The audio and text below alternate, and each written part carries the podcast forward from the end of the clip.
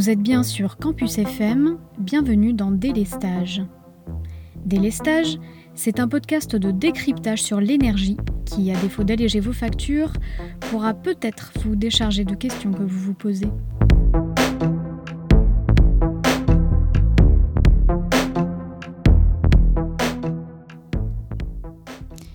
Dans ce deuxième épisode, consacré aux énergies renouvelables, nous aborderons l'énergie du vent et les possibilités qu'elle pourrait offrir à l'avenir d'un point de vue énergétique. Le gouvernement mise en effet en partie sur un développement important de l'éolien, sur Terre comme en mer, pour atteindre la neutralité carbone d'ici 2050. Mais malgré les ambitions affichées, la France est encore loin derrière les objectifs d'installation qu'elle s'était fixés, l'éolien en mer n'en étant même qu'au démarrage. Alors pourquoi la France traîne-t-elle autant des pieds? Quels sont les obstacles à l'installation de l'éolien sur le territoire? Existe-t-il, comme pour les panneaux solaires, des raisons objectives à ne pas y aller trop franchement? Pour tenter de répondre à ces questions, j'ai de nouveau interrogé Jean-François Georgis, enseignant-chercheur à l'université Paul Sabatier de Toulouse. Bonjour Jean-François Georgis. Bonjour Rachel. On vous connaît déjà pour nous avoir parlé d'énergie solaire. Alors je le rappelle, vous êtes enseignant-chercheur au laboratoire d'aérologie de l'université Paul Sabatier à Toulouse. Et aujourd'hui, nous allons parler d'énergie éolienne. Ma première question, finalement, elle est toute simple. Comment transforme-t-on de l'énergie du vent en électricité? Alors ma réponse sera également très simple. Le principe de fonctionnement d'une éolienne est relativement simple. Lorsque le vent est suffisant, euh, il faut une vitesse de vent au minimum de 10 km par heure, les pales de l'éolienne vont être entraînées dans un mouvement de rotation et font tourner un axe que l'on appelle un arbre euh, qui relie les pales à une génératrice de courant. Donc d'un point de vue physique, l'énergie cinétique du vent va être convertie en énergie mécanique au niveau des pales laquelle, euh, cette énergie euh, mécanique, va être ensuite transmise par l'arbre au niveau de la génératrice pour finalement obtenir une énergie électrique. Alors il existe différentes tailles d'éoliennes. Pouvez-vous nous expliquer les différences qui existent d'une taille à l'autre et s'il y existe des endroits plus pertinents pour installer tel ou tel type d'éolienne alors oui, il existe des, éoliennes de taille différente, mais également de types différents. Euh, les plus répandues et les plus connues sont celles que l'on dit à axe horizontal, c'est-à-dire celles pour lesquelles les pales euh, tournent autour d'un axe horizontal. Et dans cette catégorie, on peut distinguer les micro-éoliennes pour des bateaux, par exemple, euh, qui vont de 50 cm à 1,50 m de hauteur. Les petites éoliennes, celles d'autoconsommation, qui vont de 8 à 12 mètres de hauteur. Et puis, euh, bien sûr, les éoliennes euh, que l'on peut voir dans, les campagnes de production, qui vont donc jusqu'à 160 mètres de hauteur pour les plus grandes. Alors, la différence entre ces différentes éoliennes, c'est la puissance qui est proportionnelle à la surface balayée par les pales. Donc, euh, plus les pales sont longues et plus la puissance de l'éolienne est importante et plus elles vont pouvoir exploiter les faibles vitesses du vent du fait donc de leur prise au vent. Alors, il existe aussi euh, des éoliennes à, axe vertical. Par exemple, euh, l'éolienne de type Savonius, qui est constituée de demi-cylindres reliés à un, axe, vertical. Euh, bon, mais son rendement est plus faible que celui des éoliennes à axe horizontal, mais ce type de machine permet quand même d'exploiter des vitesses de vent plus faibles, et leur faible encombrement, c'est quand même un atout pour leur intégration en milieu urbain. On a aussi des, éoliennes de type Darius, euh, à pale verticale, euh, qui sont euh, paraboliques ou hélicoïdales et qui peuvent être installées dans des endroits très éventés, mais elles ne peuvent démarrer seules en fait du fait du, du poids de l'ensemble de la structure. Elles ont besoin d'un mécanisme de lancement, un moteur électrique par exemple.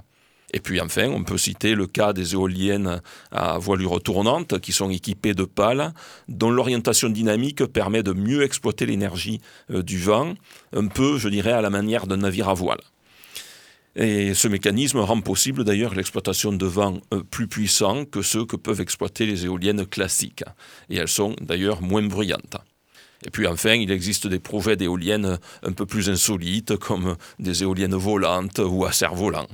Mais en tout cas, puisque vous me demandez euh, les, sites euh, euh, privilégiés pour leur installation, bah, je dirais que quel que soit le type de ces éoliennes, un bon site est d'abord caractérisé par des vents fréquents, régulier et dont la direction est relativement constante. Parce que l'alternance de vents violents et de périodes de temps calme, c'est en effet préjudiciable, car ça génère des turbulences qui peuvent, je dirais, user prématurément certains composants mécaniques de l'éolienne. Donc il faut éviter les sites à proximité d'obstacles comme les bâtiments ou les arbres qui pourraient générer ces turbulences. Certains sites sont particulièrement propices aux éoliennes, comme par exemple entre deux montagnes ou, collines, euh, puisque par effet Venturi, c'est-à-dire par un effet de, goulot, euh, l'air y est accéléré en gardant une direction constante.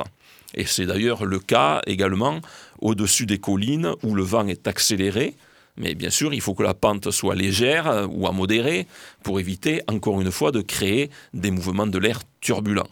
Donc la mer et les lacs en particulier sont des emplacements de choix car justement il n'y a aucun obstacle de vent, euh, à condition bien sûr de ne pas être proche d'une côte escarpée. Mais alors pourtant, y compris hein, dans des zones euh, qui, euh, d'après le, descriptif que vous nous en donnez, paraissent particulièrement adaptées à l'installation d'éoliennes, euh, il arrive de voir des, des, des, champs d'éoliennes comme ça euh, qui ne fonctionnent pas euh, alors que, bon, bah, on a du vent, hein, pas de problème. qu'est-ce qui peut faire que, vous avez un, un, petit peu répondu à la question tout à l'heure, mais qu'est-ce qui peut provoquer l'arrêt d'une éolienne Et est-ce que des intempéries en particulier peuvent limiter le fonctionnement d'une éolienne? Alors oui, bien sûr, une éolienne, on l'a dit, démarre généralement à partir d'une vitesse de vent de 10 km par heure.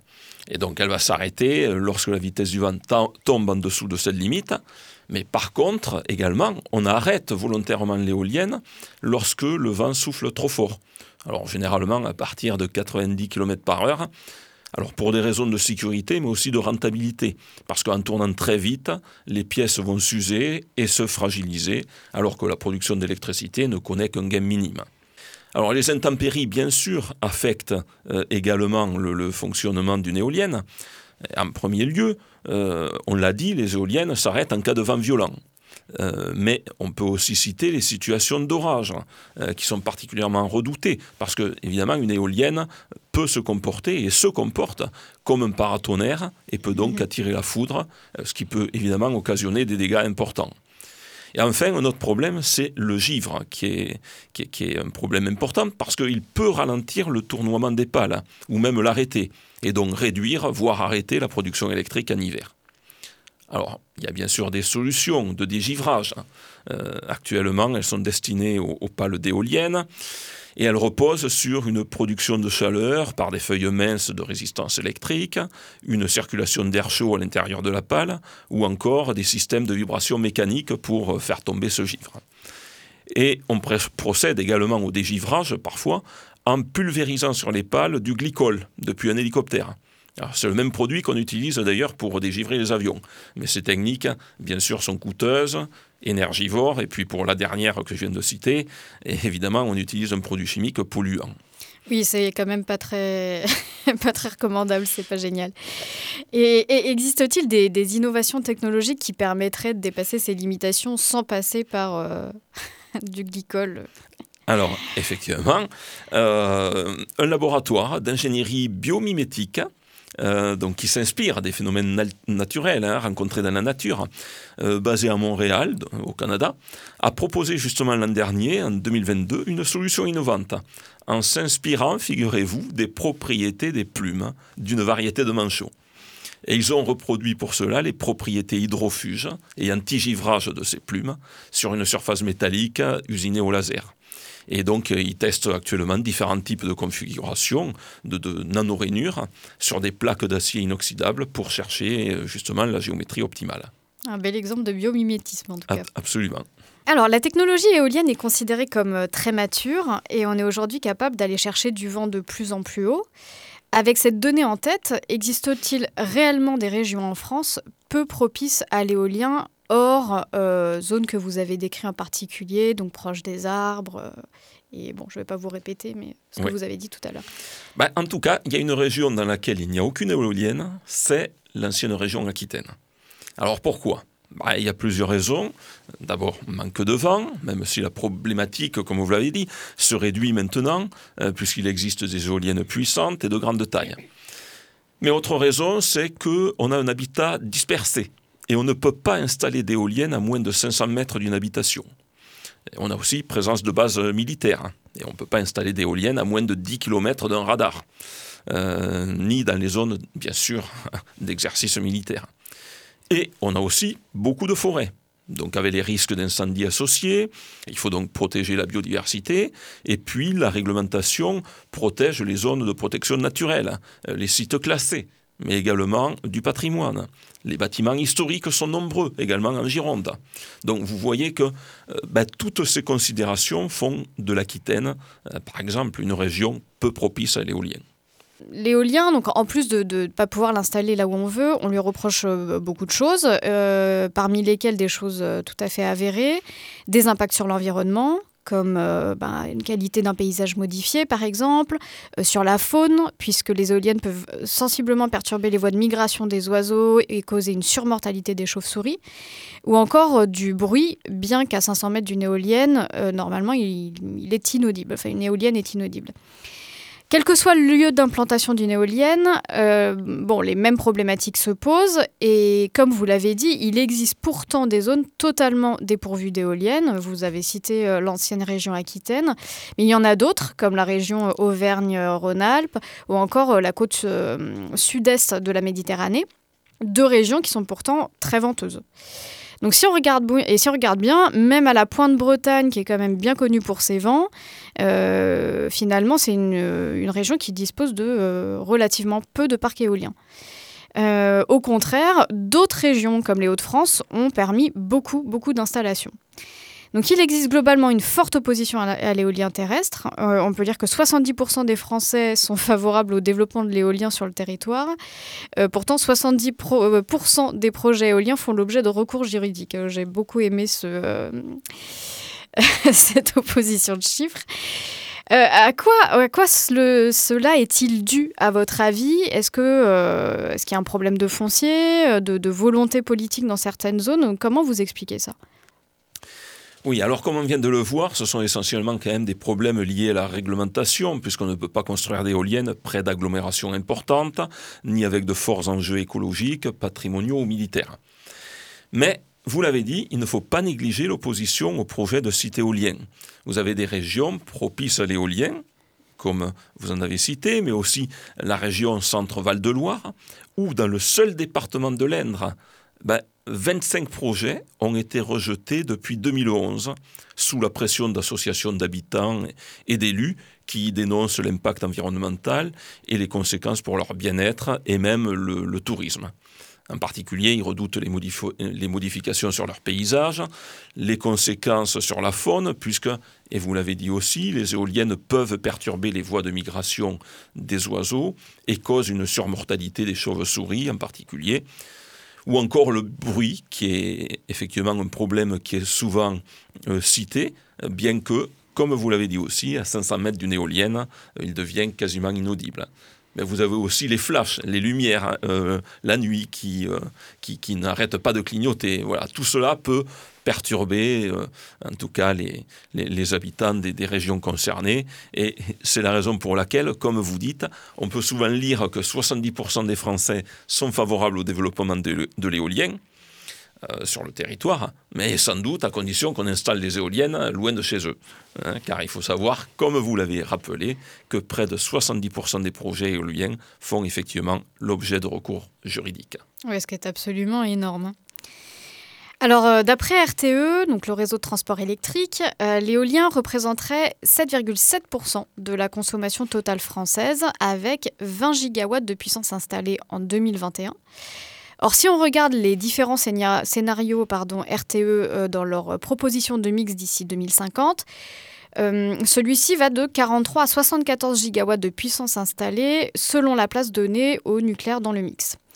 Cela signifie, du coup, doubler au minimum la puissance installée. Euh, on va donc avoir besoin d'exploiter des zones non occupées par de l'éolien, au risque sinon d'en saturer d'autres, même en visant la fourchette basse. Donc quels seraient selon vous les leviers à activer pour résoudre ces inégalités territoriales dont on vient de parler? Alors je dirais, tout dépend de la nature de ces inégalités territoriales. Si ces inégalités sont liées à la ressource vent ou à un site géographique particulier, comme on a pu le dire, une zone militaire, une forêt, un site classé, évidemment, on ne peut pas grand-chose. Mais, comme on l'a dit précédemment, ce sont quand même plutôt des inégalités qui sont liées à l'acceptabilité des, projets éoliens par la population. Et donc, en novembre dernier, ben, le projet de loi d'accélération des énergies renouvelables, qui a été débattu au Sénat, euh, notamment pour lever les freins au développement de l'éolien, a permis de, faire émerger quelques mesures, et parmi ces mesures, il a été proposé d'empêcher un droit de veto des élus locaux sur les projets éoliens terrestres, et le Sénat a supprimé la règle des 40 km de distance minimale euh, des côtes pour euh, l'implantation des parcs éoliens en mer. Il a même d'ailleurs été proposé de réduire et simplifier les procédures administratives pour construire euh, des parcs éoliens. Et pour les riverains, il a été proposé de leur faire bénéficier de ces nouvelles installations en réduisant leurs factures d'électricité. Mais est-ce que cela sera suffisant? Et puis, peut-on vraiment faire le bonheur des gens malgré eux? Euh, Si la population concernée ne souhaite pas avoir d'éoliennes devant leur maison, alors peut-être faut-il envisager une autre piste que le développement de l'éolienne terrestre. Sauf peut-être avec les prix de l'énergie actuelle, ça peut être. Euh, Effectivement, euh, dans le contexte actuel, tout, est, un peu remis en cause. Carotte. Euh, alors vous parliez euh, justement là de, l'éolien en mer, euh, l'éolien offshore. Alors on peut se dire que pour contrecarrer l'opposition et peut-être un peu calmer les esprits, développer de l'éolien en mer, pardon, pourrait être une solution un petit peu plus acceptable. Est-ce que vous pouvez un petit peu nous parler de, de, cette technologie? Quelles sont ses particularités par rapport à de l'éolien onshore, donc sur Terre? Alors, en mer, évidemment, les vents sont plus forts et plus réguliers. Euh, et puis les contraintes ne sont évidemment pas les mêmes que sur Terre, puisque euh, ben, évidemment euh, on n'est pas concerné par la proximité avec les habitations, il y a un impact limité sur le paysage, et du coup on peut installer davantage d'éoliennes plus grandes et donc plus puissantes pour obtenir une production annuelle d'énergie bien plus importante que celle qu'on obtient par des éoliennes terrestres. Bon, cependant, euh, compte tenu des fonds marins, et des conditions météo évidemment plus rigoureuses que sur Terre et qui, les exposent à des vagues, euh, des vents violents et puis au sel. Euh, leur installation est plus complexe et nécessite des, matériaux plus résistants. et donc, forcément, ça se répercute sur les coûts d'installation et de maintenance. Alors pourtant, la France euh, est quand même dans une situation particulièrement euh, luxueuse en termes de, mer et d'océan, puisqu'elle est euh, bordée par la Méditerranée, l'océan Atlantique, la Manche, même un bout de mer du Nord. elle serait l'une des mieux dotées en potentiel d'installation éolien en mer. Et pourtant, les projets offshore peinent à sortir dans notre pays. Et quand on compare ça à la Grande-Bretagne, par exemple, euh, bah, avec qui on partage euh, la Manche, euh, eux l'ont beaucoup, beaucoup plus développé. Qu'est-ce qui explique ce retard français? Alors oui, vous avez entièrement raison, la France dispose d'une façade maritime étendue et bien vantée. Et d'ailleurs, c'est pour cela que sept parcs éoliens posés en mer c'est-à-dire à proximité des côtes, avec un socle à moins de 50 mètres de profondeur, sont en cours de développement dans la Manche et sur la façade atlantique. Alors, on peut citer Saint-Nazaire, Saint-Brieuc, euh, Courseulles-sur-Mer, Fécamp, Dunkerque, Dieppe, et puis les îles Dieu et de Noirmoutier. Quatre chantiers ont commencé d'ailleurs en 2021 pour des mises en service progressives qui étaient initialement prévues entre 2022 et 2023. Le premier d'entre eux, c'est d'ailleurs à Saint-Nazaire, euh, et il a été inauguré au mois de septembre dernier par le président de la République. Mais du fait des difficultés d'approvisionnement, hein, notamment suite à la crise Covid, et puis surtout de la pénurie mondiale de navires installateurs, eh ben, certains de ces chantiers ont pris du retard. Et les trois autres parcs devraient être mis en service euh, quand même avant 2028. Euh, et deux zones supplémentaires sont en cours d'étude pour de futurs projets, alors en Sud-Atlantique et Centre-Manche. Euh, bon, s'agissant des éoliennes flottantes, c'est-à-dire celles qui sont loin des côtes et posées sur des plateformes donc flottantes ancrées sur le fond marin, un premier prototype de 2 MW a été installé en 2018 au large du Croisic. Et trois fermes pilotes d'éoliennes flottantes sont aussi en cours de développement pour une installation prévue en 2024 en Atlantique et Méditerranée, en particulier euh, autour de Leucate, le Barcarès, Gruissant, Fosse-sur-Mer. Mais malgré ce que je viens de vous dire, la France a effectivement pris du retard par rapport à des pays comme le Danemark qui a installé, alors vous parlez de la Grande-Bretagne, mais le premier, c'est quand même le Danemark qui a installé son premier parc éolien en mer en 1991.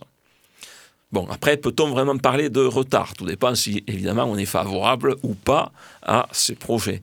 Mais dans tous les cas, ce sont euh, des choix politiques et de réglementation très changeantes qui expliquent que l'éolien en mer est moins développé en France.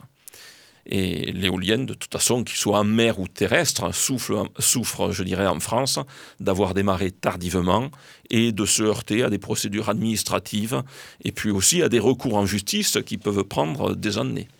Tout à fait. Alors pour l'éolien, bah, comme pour la filière euh, solaire, finalement, on peut se poser aussi la question de l'impact environnemental, puisque bah, construire une éolienne euh, nécessite de la matière, de l'énergie. Et lorsqu'on calcule le cycle de vie d'une éolienne, euh, de la fabrication à la fin de vie, en passant bien sûr par son exploitation, on aboutit à des émissions de l'ordre de 12,7 grammes de CO2, en tout cas équivalent CO2 par. Euh, ça, c'est pour de l'éolien euh, terrestre et 14,8 pour de l'éolien en mer. Alors, je rappelle un des chiffres comparatifs, euh, par exemple, avec de, l'électricité produite à partir de charbon. là, on est à 1060 grammes d'équivalent CO2 par kilowattheure. Bon, autrement dit, quand on, prend ces, chiffres-là, la production d'un kilowattheure d'électricité éolienne n'émet donc que 12,7 grammes de CO2 ce qui fait de l'éolien une euh, technologie très intéressante d'un point de vue environnemental a priori. Oui, alors effectivement, vous avez raison. Si on raisonne seulement en termes d'émissions de CO2, euh, l'éolien est effectivement intéressant d'un point de vue environnemental. Mais euh, de ce point de vue, alors il y a mieux, puisque pour le nucléaire, ce n'est que 4 à 6 grammes d'émissions de CO2 par kilowattheure selon l'ADEME. Et en plus, il présente l'avantage d'être pilotable, contrairement à l'éolien, qui est une énergie, intermittente. C'est là euh, la différence. Donc certes, vous comparez les, émissions en termes de CO2, y compris par rapport aux centrales à charbon, mais évidemment, euh, l'une est intermittente, l'éolien, l'autre est évidemment pilotable, donc ça fait quand même la différence. Tout à fait. Quand on regarde le tableau général, euh, l'une et l'autre technologie, de toute façon, ont leurs intérêts et leurs, euh, contraintes. Et elles sont complémentaires, il ne faut pas les opposer. Toujours concernant l'impact environnemental de l'éolien, une autre question se pose, c'est celle du recyclage, puisque comme le photovoltaïque, la durée de vie d'une éolienne est relativement courte, hein, de l'ordre d'une vingtaine d'années.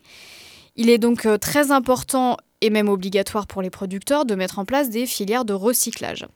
Alors heureusement, une très grande partie des matériaux utilisés euh, seront recyclés, euh, le béton, l'acier, la fonte, le cuivre ou encore l'aluminium.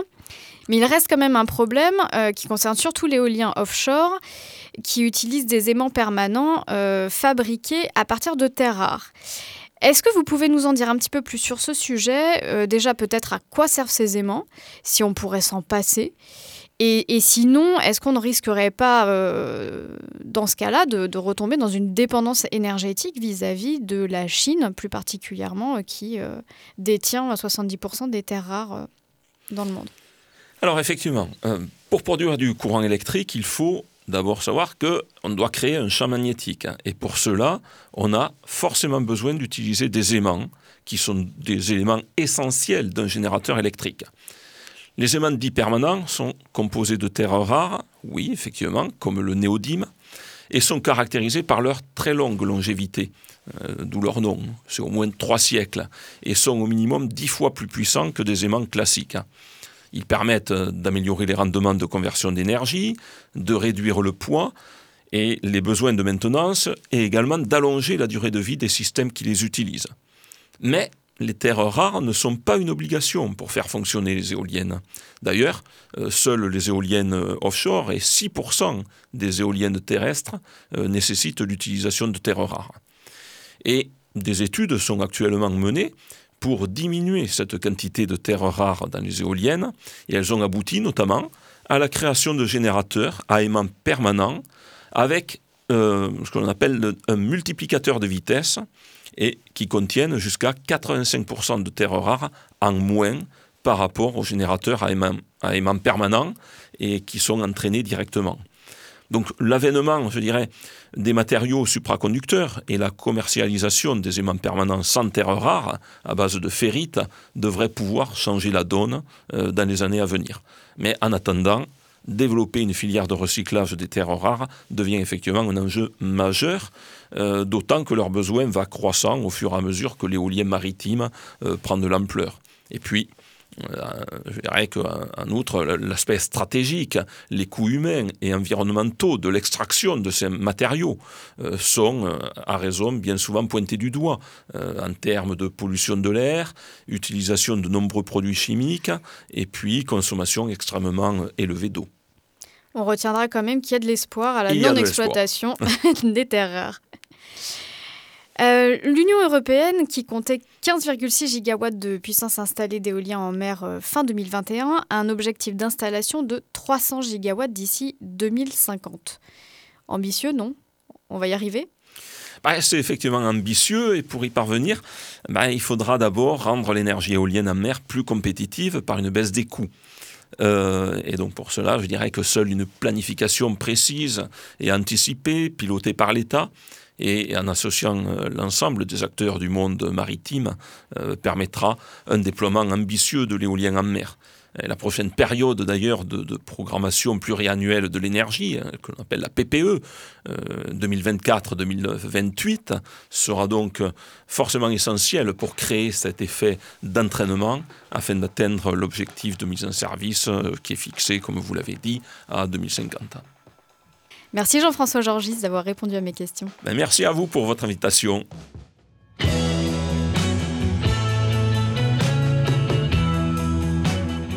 Voilà, c'est la fin de ce neuvième épisode. Merci de l'avoir suivi. J'espère qu'il vous aura intéressé et éclairé. En résumé, l'éolien reste une énergie très intéressante et d'avenir pour la France. Non sans poser plusieurs problèmes, les freins économiques et techniques pourraient bien être levés à moyen terme. Par ailleurs, le potentiel d'installation sur le territoire, y compris maritime, est important et pourrait contribuer à apporter une réponse aux enjeux environnementaux et d'indépendance énergétique qui se posent aujourd'hui. Reste à les rendre socialement plus acceptables, en les décorant, qui sait, ou à quand une éolienne transparente Et justement, pour la recommandation culturelle du jour, je vous propose d'aller regarder le travail du designer Dan Rosegaard. Il a mis au point un dispositif lumineux qui consiste à faire en sorte que des éoliennes se rejoignent par des faisceaux lumineux verts. Alors la nuit, ça fait son petit effet Star Wars, c'est franchement pas mal. Et sinon, pour tous ceux qui trouvent qu'une éolienne nous gâche le paysage, les exemples de peinture sur éolienne ne manquent pas. Je vous ai glissé plusieurs liens dans la description de l'épisode. Délestage est un podcast réalisé, monté et présenté par moi, Rachel Safar, on se retrouve dans deux semaines, même jour, même heure, pour un nouvel épisode sur Campus FM.